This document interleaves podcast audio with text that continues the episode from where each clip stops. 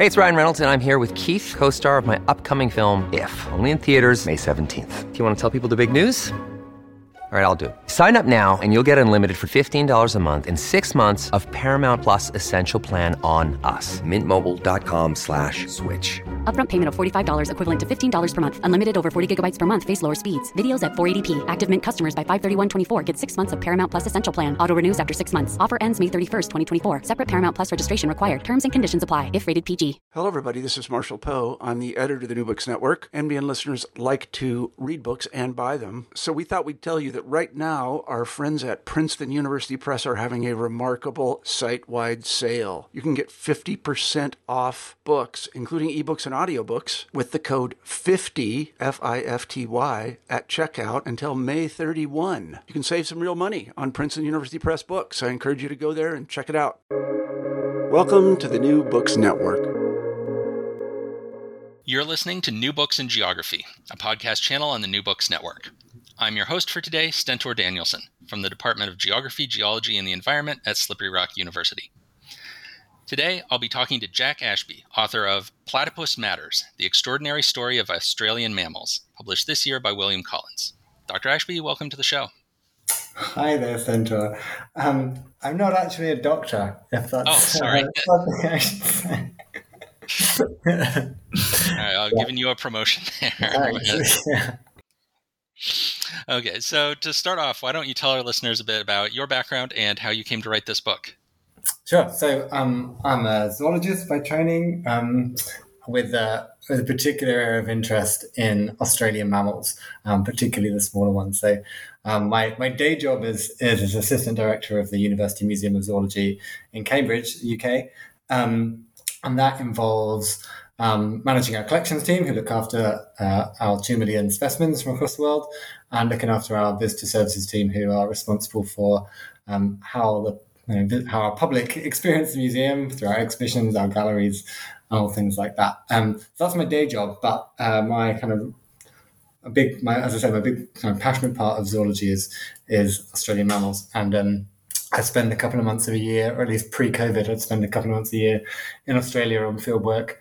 Um, I'm volunteering myself for um, ecological research with environmental N G Os and universities there, so trapping small mammals and letting them go again, answering certain questions. And so I came to write this book kind of combining those um, those two parts of my life, so working with the dead animals in zoology museums and working with live animals out in the field in Australia. Okay, so this book, it's it's about these Australian mammals, and it's also a book kind of about language and about the way that we talk about Australian mammals. So I want to start with a, a simple one, which is, so the, the plural of platypus is platypuses, and you advocate calling their young platypups. Is that right? That's right, yeah. I mean, some people try to be all fancy about it and call them platypi, but um, that's definitely not correct, because platypus is... has Greek roots, so that just means flat foot in, in Greek, which, which, to be honest, is kind of the least interesting thing about platypuses, that they have flat feet. But that's what it means. Um, but as it's a Greek um, in origin, if we wanted to go all classical about it, it would be platypodes, because that's how the Greeks pluralize um, us rather than platypi, which is how uh, Romans would in Latin. So yeah, platypodes would be the classical way, but let's just stick with English and say platypuses. And um, yeah, platypups. That's my that's my um, suggestion to the world. There's no real, uh, there's no conventional way of coming up with baby names. Um, platypuses don't have an, uh, an existing baby name. Um, people sometimes use puggle, um, P U G G L E, which is the name of the babies that um, are given to their closest relatives, the echidnas. That's kind of the official name of a baby echidna. So some people give it to platypuses too, because it's obviously a great word. Um, but there's no convention for that. So I think platypuses deserve one of their own. And um, I suggest platypups. All right. So it's common to hear platypuses and all other Australian animals described as being like weird. Um, so what's what's wrong with that? What's wrong with calling them weird? Like, I mean, absolutely. Like, the most common thing you see, as you say, is, is weird. I think like weird and wonderful is kind of absolutely ubiquitous in um, natural history documentaries, in museums, newspaper articles, in magazines, everything. Weird and wonderful. But um, I, I'm sure people use that as a kind of as a kind of celebratory, enthusiastic way. People are fond of Australian mammals. But what I've um, been looking at, what's uh, one of the stories I tell in Platypus Matters, is just the history of how uh, these species have been described since the European invasion of Australia in, in the seventeen seventies. Um, and consistently, Europeans have described Australian mammals in a kind of subtly pejorative way. So there's continuously calling them like inferior, lesser mammals, kind of like proto-mammals or uh, lesser beasts, lower mammals. And all these descriptions throughout history are kind of inferring that they're just not as good as um, the mammals from the rest of the world, like placental mammals like us. Um, and I think that has a hangover today in, how we, in, in where this idea that they're kind of weird, strange, curious creatures has come from. Um, and you might say, yeah, well, platypuses are weird, get over it. Um, and indeed, people do say that. But I do think that it's it's a risky thing to do because Australia um, has the worst extinction rate of anywhere on Earth. So since since you know, the British invaded in, in seventeen eighty-eight, more species have gone extinct in Australia than in any other country. In fact, over a third of all mammal extinctions in those two hundred fifty years um, have been in Australia, which is which is a pretty big deal. And there's a lot of reasons for that. But um, I think it doesn't help if we if we kind of write them off or imply um, through writing them off that they're, it's because, or partly because they're kind of lesser, inferior, which doesn't make any, any evolutionary sense. Um, does that make sense? But, yeah. yeah. Yeah, and you, you make the point a number of times that, you know, any animal that's alive today is equally evolved as any other animal, even though people will sometimes talk about some of these Australian animals as if they're somehow, you know, living fossils or they're less evolved than uh, placental mammals from other parts of the world. Exactly that. So, yeah, I mean, so there's, for those who don't know, there are, th- there are three groups of, of mammal alive today. Um And they are defined by how they reproduce. So the by far the biggest group um, is uh, placental mammals. That's mammals like us. So placental mammals give birth to um, quite large young after a long pregnancy, and then they finish off the baby's development by suckling milk on a teat. So that's placental mammals. Um, the second biggest group uh, is marsupials.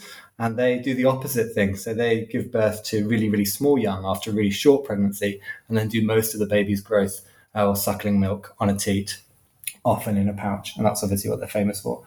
Um, though actually not all marsupials have pouches. Um, and then the third group is, is really small. There's just five species. That's the, the platypus and the echidnas. Um, they are the egg-laying mammals. And so in the history of mammals... Um, The very first species would have would have laid eggs a couple of hundred million years ago. Um, platypuses and echidnas, the egg-laying mammals or monotremes, um, they've never stopped laying eggs, but they are, as you say, they are equally evolved. They've been to have got to this point, um, they are as advanced as any other species. Um, but so, but you, I can underst- understand when people describe them as kind of a, an ancient group, although that's not the words I would use, because that group split off from other mammals much earlier in, in history than kind of the origins of, of our group. But when people describe marsupials as more primitive, um, that doesn't make any sense whatsoever because marsupials by definition are exactly the same age as, as marsupials. That's how, you know, that's how evolution works. It splits in two and then you've got two branches uh, that are exactly the same age. So marsupials and placental mammals split about one hundred sixty million years ago. So we are exactly the same age as kangaroos and koalas. Yeah, and the group, sorry, we have exactly the same age as the group that contains um, koalas and kangaroos. Yeah, and you know, to stay with the marsupial uh, example, you kind of describe this reproductive system that marsupials have with the, you know, giving birth early on and then keeping the young in the pouch as being actually a, a really sophisticated kind of adaptation for reproduction. Can you talk a little bit more about, you know, how marsupial reproduction works and what's kind of, you know, useful about that for them? I definitely can, because it is, it is one of the most astonishing things in the natural world, uh, for me, the, the very start of marsupial life. And that is, so marsupials as I said, give birth after a really short pregnancy. So in, in the case of some of the smaller species, it's like ten, eleven days. So babies are born after less than two weeks. In the biggest species, there's a red kangaroo, it's about ninety kilos. Well, it's a, a big male is about ninety kilos. Females are much smaller. They give birth after about five weeks. But even so, after that really short pregnancy, the the baby that's produced is kind of this little tiny pink jelly bean that's just a few millimeters long, um, and a kangaroo maybe a centimeter long, um, half an inch. And despite this kind of really short period for growth, they are born with with really, really well-developed arms, and the kind of musculature, uh, skeletal system and kind of nervous system capable of moving a significant distance. So they're born um, uh, out of the, you know, when they, they, they, they're born and they have to climb themselves unaided from the vaginas into the pouch. Um, I said vaginas because actually marsupials can have three vaginas, um, which I can go into if you're if you're keen. Yeah, yeah, definitely. Um, so, the uh, if you think about kind of a human reproductive system, you've got the a pair, you know, you've got a pair of ovaries, pair of fallopian tubes, and they go down into the womb. Um, in marsupials, the the kind of half and half pairing carries right on down. So they've got a pair of ovaries like us, pair of fallopian tubes, but the, but the wombs uh, are continue to be paired. So there's one womb on each side. And then when uh, those two wombs each have a vagina um, leading down to the cloaca, and so there's two vaginas there, uh, which are there all the time. And then when they give birth, in some species they grow a third vagina, a central one in which to give birth through. And sometimes that can that seals up Um, after each birth, uh, and sometimes it just stays there after the first birth. So kangaroos can, well, kangaroos have three vaginas. Um, anyway, so they're born from the vagina, then they have to vagina, and they have to climb to the pouch, which, as I say, is amazing because it's it's just a couple of weeks' growth. Um, they can climb a really significant distance, like many, many times their body length. Um, and then they get in the pouch, and not only do they well ha- have well-developed arms, but they have well-developed lips, uh, and they attach themselves to a teat there. And that's a really nifty system because they'll then start growing. If you're a, you know, if you're a fifty kilo kangaroo, female kangaroo that's given birth to something that's maybe like half a gram, that's obviously like a really minimal investment. If that's not too much of a kind of callous way of looking at it, um, the mothers haven't haven't invested a lot in their babies by that point. By the time they've finished suckling and they're fully grown, obviously they will have invested a huge amount of. of energy into producing milk and looking after them, carrying them around um, at an extraordinary age. You can see, like, you see large kangaroos, like three or four feet tall, climbing into the pouch of their mothers, and like they don't, their arms and legs don't fit in, and their tails don't fit in. They all, they all um, stick out, which is kind of funny to watch. But um, why that's a handy adaptation is that in a in a kind of environmentally un, unpredictable place like Australia, so there's a place where there's lots of you know lots of droughts, lots of floods floods um, and as well as having predators around, if if the goings gets tough and the mother's life is at risk, basically it's much much easier, if, as I say, emotionally callous to our human sensibilities, it's much much easier to kind of put a percent end to proceedings and reach into the pouch and remove the young if, if she has to, if her life is at risk. And the same if she's being chased by predators, um that's up you know it, it's easy to kind of abandon the um the baby to save her own life. But there will come a point in the pregnancy, obviously not in the pregnancy, she's not pregnant anymore, it's in the pouch, in the in the baby's life, when obviously she or has invested a huge amount of um, of resources, so making that kind of decision, if that's the right word, will will be a much less likely thing to happen. So that, I mean, it's, it's a sensible system. I could keep talking, like I could keep talking about what some other species do. Um, and a species I work with a lot are Tasmanian devils and quolls, which are their kind of spotty mongoose-like relatives. Um, they they have a really nifty system that builds on what kangaroos do. Uh, in that it kind of ends the same way, but they get there in a different way. So kangaroos only give birth to one baby at a time.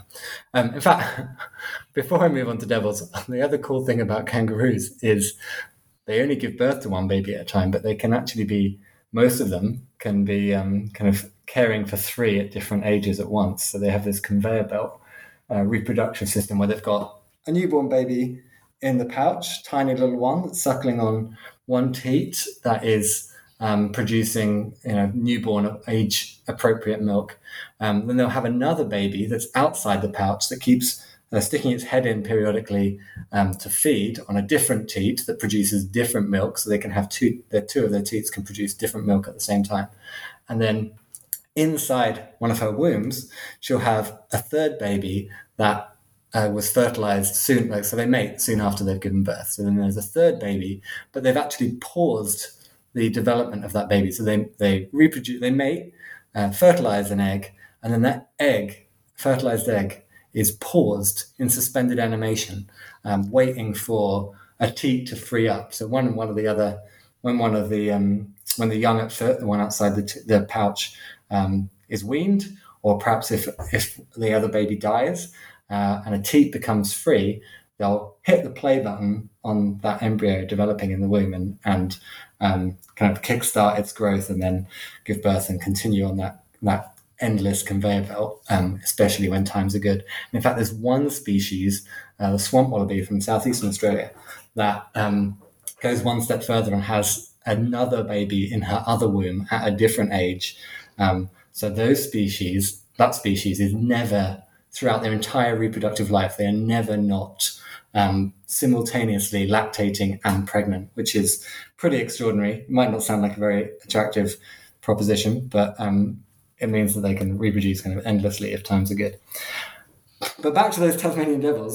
So they they um, do they end up in a similar place, but they start start off their story in a different way, and that's they give birth to about twenty or twenty-five babies. Um, again, weigh just kind of a, a fraction of a gram, absolutely tiny little pink worm-like things.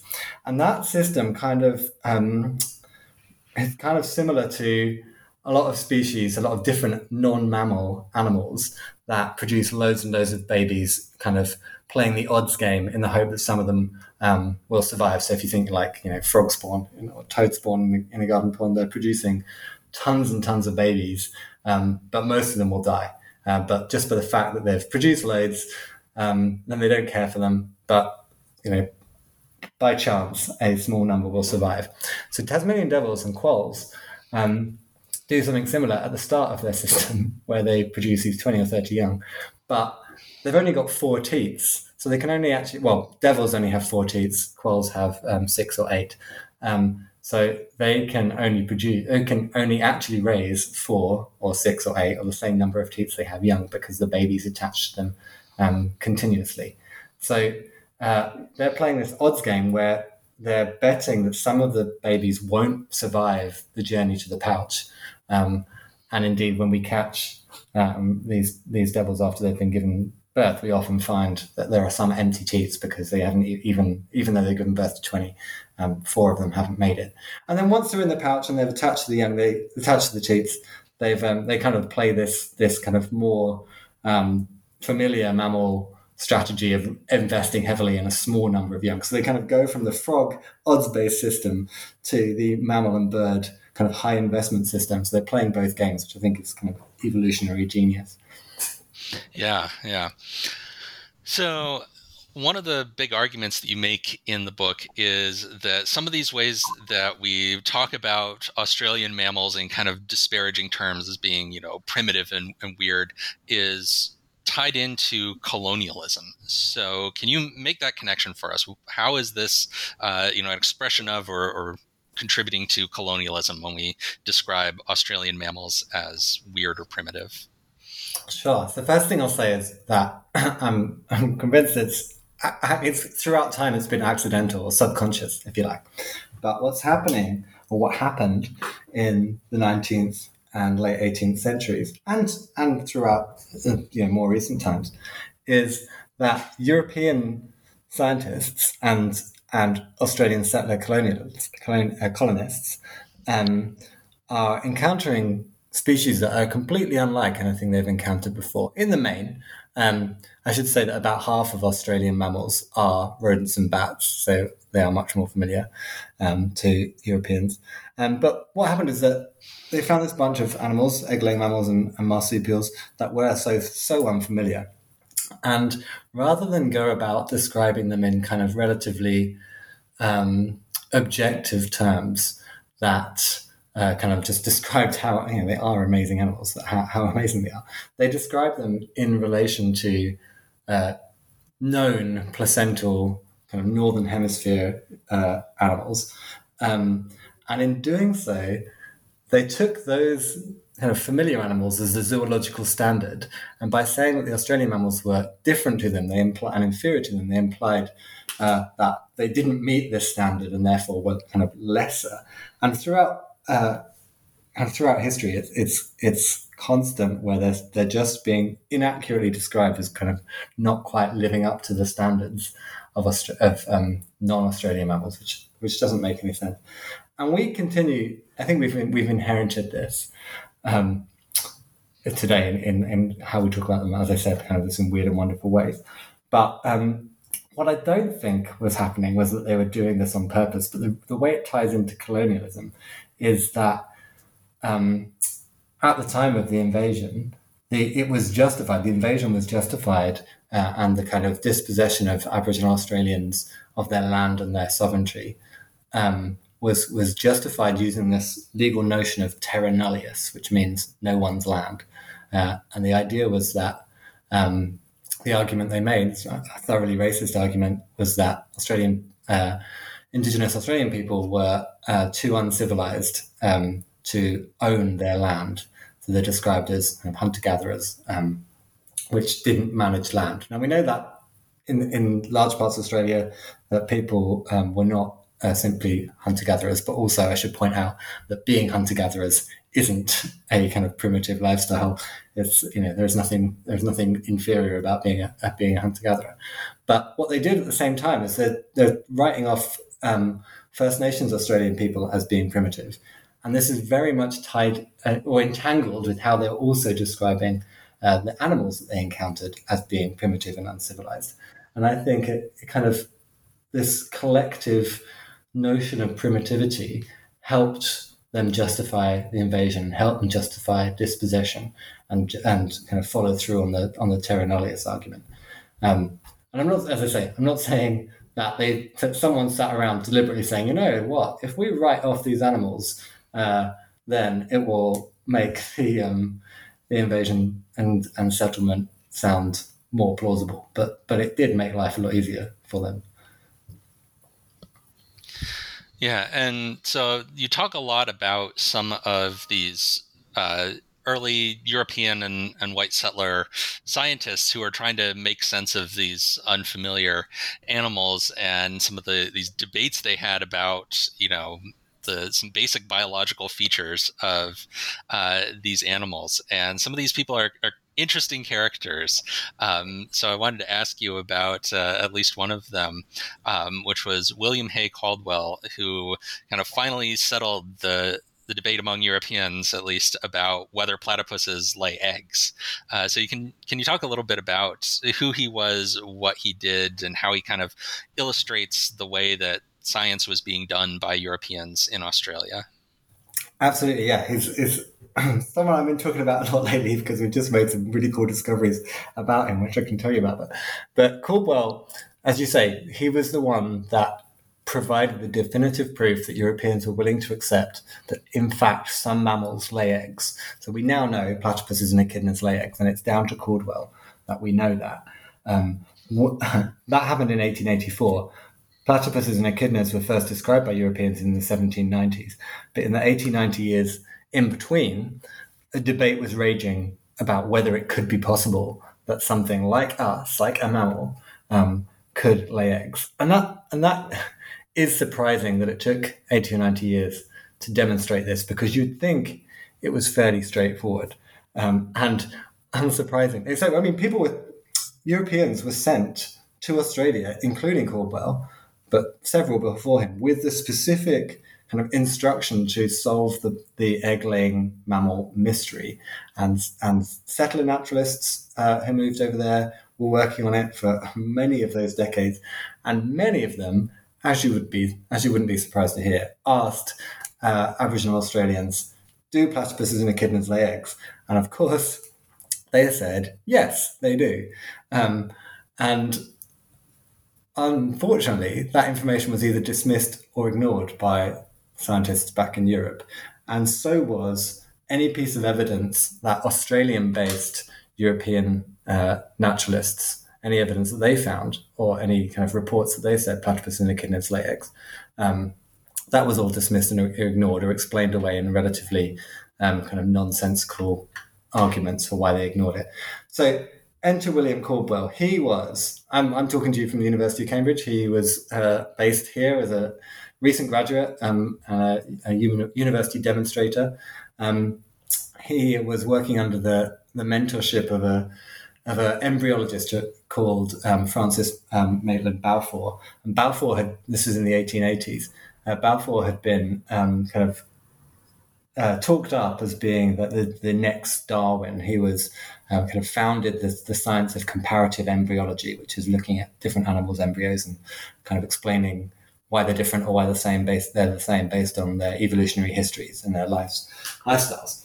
Um, so Balfour was the shining light, kind of primed to take over uh, kind of the, the Darwinian mantle. Um, but unfortunately, he caught typhoid in eighteen eighty-two, and as part of his um, part of his kind of rehabilitation, getting better from from typhoid, he decided to climb an unscaled peak on Mont Blanc, which is the highest mountain in Europe. Now, Um, I've had typhoid. It's quite debilitating. And part of my rehabilitation did not involve climbing the unscaled peak of a, of a high mountain, but that's the kind of guy Balfour was. Uh, so he climbed up there uh, and fell off in July eighteen eighty-two. So he died um, tragically. Uh, and kind of the good thing that came out of that story is, is that, that the university created an endowment called the Balfour Balfour Studentship to honour him, um, and Caldwell was the first recipient of this studentship. It's still around today uh, in my department. Um, and before he died, Balfour had told Caldwell, why don't you spend some time in Australia and kind of really go for this egg-laying mammal uh, conundrum and find the answer. So with a load of money from the University of Cambridge, a load of money from the Royal Society and from the British government, and with all these letters of kind of diplomatic introduction to the governors of uh, New South Wales, of Victoria and Queensland, um, Caldwell arrives in eighteen eighty-three to, to answer this question. And he, after a little while, he um, he employs initially about fifty Waka Waka indigenous people in Queensland to catch platypuses and echidnas, which is uh, it's a, that's a pretty a large kind of army of people. Uh, kind of setting assault on the native population of, of egg-laying mammals. Um, and uh, in August eighteen eighty-four, they caught, for Caldwell, a initially an echidna with one egg in her pouch, and then the week after, a platypus with an egg in her nest and another about to be laying inside her body. And this was the smoking gun um, that the kind of the world was waiting for. And Caldwell... Um, Caldwell telegrammed um, from the bush, which is extraordinary, telegrammed a meeting of the British, British Association for the Advancement of Science in Montreal, and kind of made clear the news that egg that some mammals in do lay egg, indeed do lay eggs. And that was said to be the most important scientific telegram ever sent under the under the sea cables. Um, and And finally, the world was willing to accept it. And I think what's interesting there is that they were only willing to accept this information when it came from kind of an emissary from the great imperial monoliths of the University of Cambridge and the Royal Society and the British government. They weren't, it wasn't coming from an Australian-based uh, naturalist. It was coming from someone that they'd sent over. And that is when they decided that the evidence was kind of uh, incontrovertible. And it kind of demonstrates this this kind of well-established idea of colonial science, and that is that people out in the colonies are allowed to do the kind of physical labour of collecting specimens and things like that. But it's up to the European uh, scientists who can do the intellectual labour. Um, and it was only when uh, it was a, one of the European scientists go over that they kind of allowed that to to come through. Does that make sense? What I'm saying here? That, that, oh yeah, yeah. And And it was interesting reading, too. He had, as you said, like this huge number of Aboriginal people that he was paying like just enough to keep them going together yeah, really, all of these specimens. It's really dodgy what he did. Um, so I should say, after, so after he found those kind of smoking gun specimens, he then employed one hundred fifty people um, to uh, to try and create the complete developmental series um, for how egg-laying mammals and marsupials and lungfish, in fact, how they develop from fertilized egg up to adolescence. But yeah, as you say, the kind of the economy that he created was was pretty dodgy. So I mean, on, on the plus side, he did pay these people for their specimens, which is something that not every uh, colonial scientist did. But the way he did it was pretty unethical. So he would pay them half a crown per female echidna. And they collected something like fourteen hundred echidnas over the space of a few months. Um, and, and that is like, what that must have done to the local population, I have no idea, because, you know, echidnas are pretty widespread, but I've never seen any number Uh, in that sort of density. Anyway, they, they killed fourteen hundred of them. But what he would do is he'd pay them half a crown. But because they were kind of very much in remote uh, central Queensland, there can't have been many places for the Indigenous people to spend that money. And so they ended up spending it back on William Caldwell. So he sold them flour and sugar and tea. But what he said he did, did was keep changing the price of uh, the flour and the sugar and the tea to maintain the supply. So if he was kind of running thin, he would make, you know, he would give them more. If he had too many, he would, he would give them less. So he kind of created an economy just out of echidnas, but he didn't keep a, you know, a flat, a flat rate. They were, they were kind of being hard done by much of the time by changing the value of the echidna.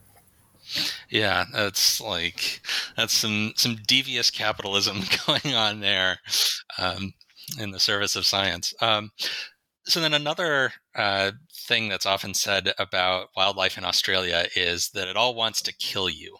Uh, and so that's another factoid that you you take on in the book. So what's wrong with this this meme, I guess, that, that all of Australia's animals want to kill you? Yeah, I mean, it's a, it's a total meme, and it's a, it's a meme that I think Australians are pretty pleased with as well, you know, that it's something to kind of scare the tourists with, but it's also kind of, I guess, makes them feel a little bit more adventurous. Um, and, and no doubt, Australia has its fair share of of uh, dangerous animals. It's got, you know, there's no denying just how venomous some of the snakes are. They've got some some pretty nasty spiders, centipedes, ants, octopuses, stingrays. Tree, some of the trees are venomous. Um, so yeah, I'm not saying they're not dangerous. However, there's a couple of things to say about this. And one is that almost nobody dies of um, animal bites, venomous animal bites in Australia. Um, like, all of them tragic, but a, a very small number a year. In fact, more people die from bee stings than snake bite. And bees, uh, and the native bees in Australia don't have a sting, so they're the ones that they're being stung by are feral European bees that have been introduced. So very few people die compared to the tens of thousands of people that die from snakebite in South America, in Asia, in Africa. So, and that that's a significant reason for that is because of the medicine available and also education available in Australia. But kind of the slightly more, I think, significant thing to say about Australian wildlife is, yeah, it has those venomous animals, but it doesn't have any of the large dangerous animals that we find in any other parts of the world. So all of those animals I listed, uh, that are venomous in Australia are also found in pretty much every other place outside of Europe. Uh, so, you know, everywhere has venomous snakes and venomous uh, spiders, centipedes, uh, ants, um, things like that. But in addition, all of those other places also have large, dangerous carnivores, so bears and cats, and, and also large, dangerous herbivores like, you know, large buffalo. Uh, and so that, that makes Australia a relatively safe place in terms of um, the dangerous wildlife you're likely to encounter. And I think, again, this idea that everything in Australia is trying to kill you, doesn't it doesn't stack up when you think about any other continent except perhaps Europe, although there are some dangerous animals in Europe, um, just not as many as elsewhere. And it's just, I think, part of this idea, again, that Australia is just a little bit uncivilized. It's just another kind of way that the wildlife is used to add to this colonial notion of, of inferiority and kind of savageness. Um, Yeah. Yeah, and uh, having gotten a bad case of poison ivy a couple years ago, I can uh, I can say we have some trees trying to kill you here in North Absolutely. America as well. Yeah, yeah I've, I've I've learned to be very careful in the woods. Um, so I know a lot of people are worried about the impacts of things like climate change and the bushfires, like the huge ones twenty nineteen to twenty twenty that uh, Australia had, and the the impacts this is having on Uh, Australia's mammal population. So how worried should we be about these kind of things? Well, I'm unfortunately pretty worried. There's no real way of, of spinning it. There's like there's there's so many threats in Australia that is is driving this extinction crisis. Um, so yeah, as you say, climate change, bushfires, um, which are obviously those two things are interrelated, um, and other ways that, that the climate that the fire history of Australia has changed since um, Indigenous dispossession. Um, There's also kind of the, one of the biggest, if not the biggest threat is introduced predators. So Europeans introduced cats and foxes to Australia, um, which have eaten most things um, that are around, uh, as well as other introduced animals, introduced herbivores. So there's feral cattle, there's feral deer, there's feral camels, there's feral rabbits, there's feral pigs, there's feral donkeys, uh, there's feral buffalo, um, feral goats. Uh, plus all of the kind of domestic animals, the farmed livestock, cows and cows and goats and, and sheep across Australia.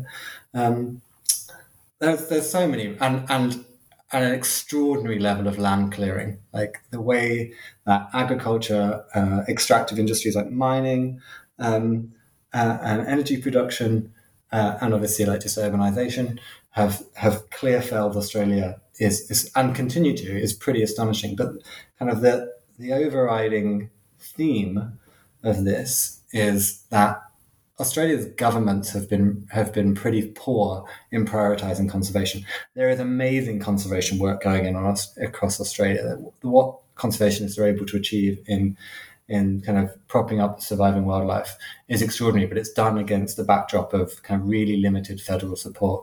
The um, The kind of environmental protection legislation is is completely toothless in Australia. There's no legal requirement to protect legal species, uh, threatened species in Australia, which is surprising. Um, that's pretty worrying. And there's, you know, the day we're recording is the day before uh, general election in Australia, um, but neither of the um, kind of the two main parties are prioritising climate change or environmental measures, which is which is worrying. And I and I say there are many reasons for this, and you know, most of them colonial in nature because it's about resource extraction. But um, I just don't think it helps to keep calling them weird and, and wonderful. Um, I'm not, I don't think that is the cause, but what I'm saying is it doesn't help kind of convince governments to take things seriously if, if people might look at koalas or, or platypuses or echidnas um, and think, oh, they're just kind of these weird little uh, evolutionary dead ends that we like them a lot, but they don't really fit in this world. They're not really kind of advanced enough to um, to survive the pressures of the modern world, which which doesn't make any sense. Obviously, cut cut a cut a koala's tree down and then blame it for dying is is pretty stupid. But um, that that's that's the kind of the the kind of not very light-hearted kind of chapter on the book is is how all these things come together and to leave a pretty worrying state of affairs for Australian wildlife. All right. Uh, so to kind of start wrapping up things here, I'd like to do kind of a, a lightning round uh, here. Um, so I'm gonna gonna name a few Australian mammals and ask you to share you know, one one cool or interesting fact about them that we haven't heard yet in the. the inter- on the spot here. Yeah. Okay. Yeah. Just you know, one thing that you think is interesting about about each one that we haven't mentioned yet. So we'll start, uh, of course, with the platypus. Um, I guess what's amazing, like one of the most amazing things about many, many amazing things about them. But one I'll go for is that um, they can detect electricity. So they're one of a tiny handful of mammals um, that can detect the electrical impulses that are given off by the um, kind of the nervous control of muscles in their prey. So as I'm sure we all know, um, every muscular movement in the animal kingdom is controlled by a little electrical impulse running down our nerves. And when platypuses go underwater, they close and close up their ears and their eyes and their nostrils, and they can then sense the world in those electrical impulses from their prey, including their prey's heartbeats. And that's how they can catch almost their entire body weight in food every day. Um, pretty much almost nothing else can do that. There's one species of dolphin that can do that, and echidnas are slightly electroreceptive because they evolved from platypuses. But that's it. Amazing. Okay, so how about echidnas? Echidnas. They're also slightly electroreceptive, but my favourite thing about them is what they can do with their hands. So echidnas got massive forefeet, massive, you know, front legs, um, four claws, and their back feet have got these long curved claws, and they actually, their back feet point backwards. Um, and what they do when they're scared is shimmy in like jazz hands with all four feet at once, and that drills like a handheld, like four handheld blenders, that drills vertically down into the ground, and with like what appears nothing more than a shimmy, they just like bury themselves vertically, um, leaving just a, a kind of a sheet of really, really thick spines at surface level. So they they then lock themselves into the soil. It's absolutely impossible for a predator to get at them. Um, and it's just amazing them, to watch them do this, just like disappear vertically uh, below ground, like some kind of, um, kind of drigadil, uh, sorry, what am I trying to say? Uh, digger drill um, going downwards. They're great. Okay. How about wombats? Wombats, my second favorite animal. Um, Many things to say about them. I guess people's favourite fact about wombats is that they, they poop cubes, um, which is, it's only just been discovered how they do it. But you go into wombat habitat, you'll see these kind of perfect inch-sided cubes everywhere of poop. And and I guess how they do it is is people. It's not to do because it's not because they have a square anus. They don't. Um, but what they do, it's just been discovered, as I say, uh, they have bands of different flexible flexible um, tissue throughout their intestines. And when so they, they alternate bands of, of flexible uh, tissue with stiff tissue. And when that is compressed and the poo is compressed inside that, it produces uh, poo with edges, with corners. Um, and that's how they create it. I guess the question is why? Um, so... What they when you walk around and you see these poops, they are on top of things. They they poo on noticeable structures in their um, territories, uh, and that is to kind of help them map map out in scent uh, their home ranges. Um, and if you poo on a boulder uh, and your poop is cubic, it won't roll off. So it's it's a pretty nifty trick. Okay, then how about the Tasmanian devil? Um, that was, I told you about how they reproduce, um, but I guess what's uh, another thing to say is, well, it's a sad story. They are they are um, currently being absolutely decimated by a, a contagious cancer. So they've got something called devil facial tumour disease, which I've been um, supporting the University of Tasmania and researching for about twelve years. Um, so devils are really, really aggressive towards each other. Um, so whenever they kind of meet uh, at a carcass or perhaps while they're mating, they'll bite each other. And unfortunately, the disease has kind of exploited this so that um, a devil will have facial tumour on its face. When it bites another devil, uh, the cancer cells can get stuck on the second devil and start growing into a new tumour. So the cancer cell is the pathogen itself, which is which is really unusual in the animal kingdom. There are very few contagious cancers. Devils have got one. So that's, um, I mean, that's a sad one. I guess a more upbeat one is they've got the strongest bite force of any animal, of any mammal at least, um, alive today. They, they're pretty um, bitey, which when we're studying them and looking for tumours inside their mouths, I guess is a little bit risky, but they're fortunately they go all floppy when you handle them, if you're a person. Not that I would recommend sticking your hand in a devil's mouth. Um, right, right. Okay. Uh, and then last, uh, we've mentioned that Australia does have uh, a number of native placental mammals, uh, a lot of which are rodents. So can you give us a, an interesting fact about uh, some of the, the rats and mice of Australia? Yeah, they've got some really cool rodents that kind of fill um, niches that you might find different animals in the rest of the world. So they've got kind of monkey versions of rodents, they've got otter versions of rodents, um, they've got kind of a hop, they've got kind of little hopping rodents like uh, like tiny kangaroos, but also like tiny chihuahuas or kangaroo rats um, that you have in North America. Incidentally, kangaroo rats are one of the only non-Australian animals that are named after an Australian animal, um, obviously named after kangaroos. But I guess my favourite Australian rodent, if I'm pushed, is called a sticknest rat. Um, there were two species of them, but now one of them extinct, is extinct and the other one's super rare. But these sticknest rats build kind of these mansions out of foot-long sticks. So they, they you come across in um, central deserts, you can come across these kind of one to two metre tall uh, mounds of sticks that are a couple of metres wide that a couple of families of sticknest rats live in, and they glue them together um, with their urine. And so they are absolutely solid structures. They can last for hundreds of years. Like, so you still find these nests in habitats that the species have disappeared from um, one hundred years ago.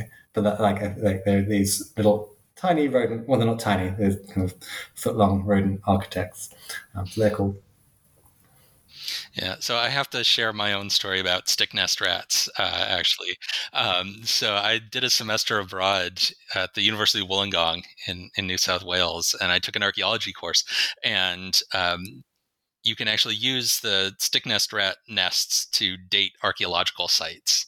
Um, and so I, I came into class one day, and the professor had some different artifacts out on the, the table. And there was one that was like this like shiny black rock, and I, I picked it up and I was like, what's this? And she said, well, that's sticknest rat urine. I was holding this giant thing in my hand and put it down very quickly and, and went and washed my hands. Wow. Okay. Uh, so we always like to end our interviews by asking what you're working on next. So what's your next project now that this book is out? Um, I guess it's quite similar, but I've, I've recently started a, a fellowship studying the colonial history of our Australian mammal collections here at the University Museum of Zoology in Cambridge. So we have um, you know, a great collection of Australian mammals here um, in, in the museum, and I'm trying to understand um, their, their their true histories, if you like. So they've they've all got a you know a white guy attached to them um, as the collector, but it's in many cases it's almost impossible that um, that person could have actually collected these specimens, you know, like this. So marsupial moles are tiny subterranean um, marsupials that look a lot like moles.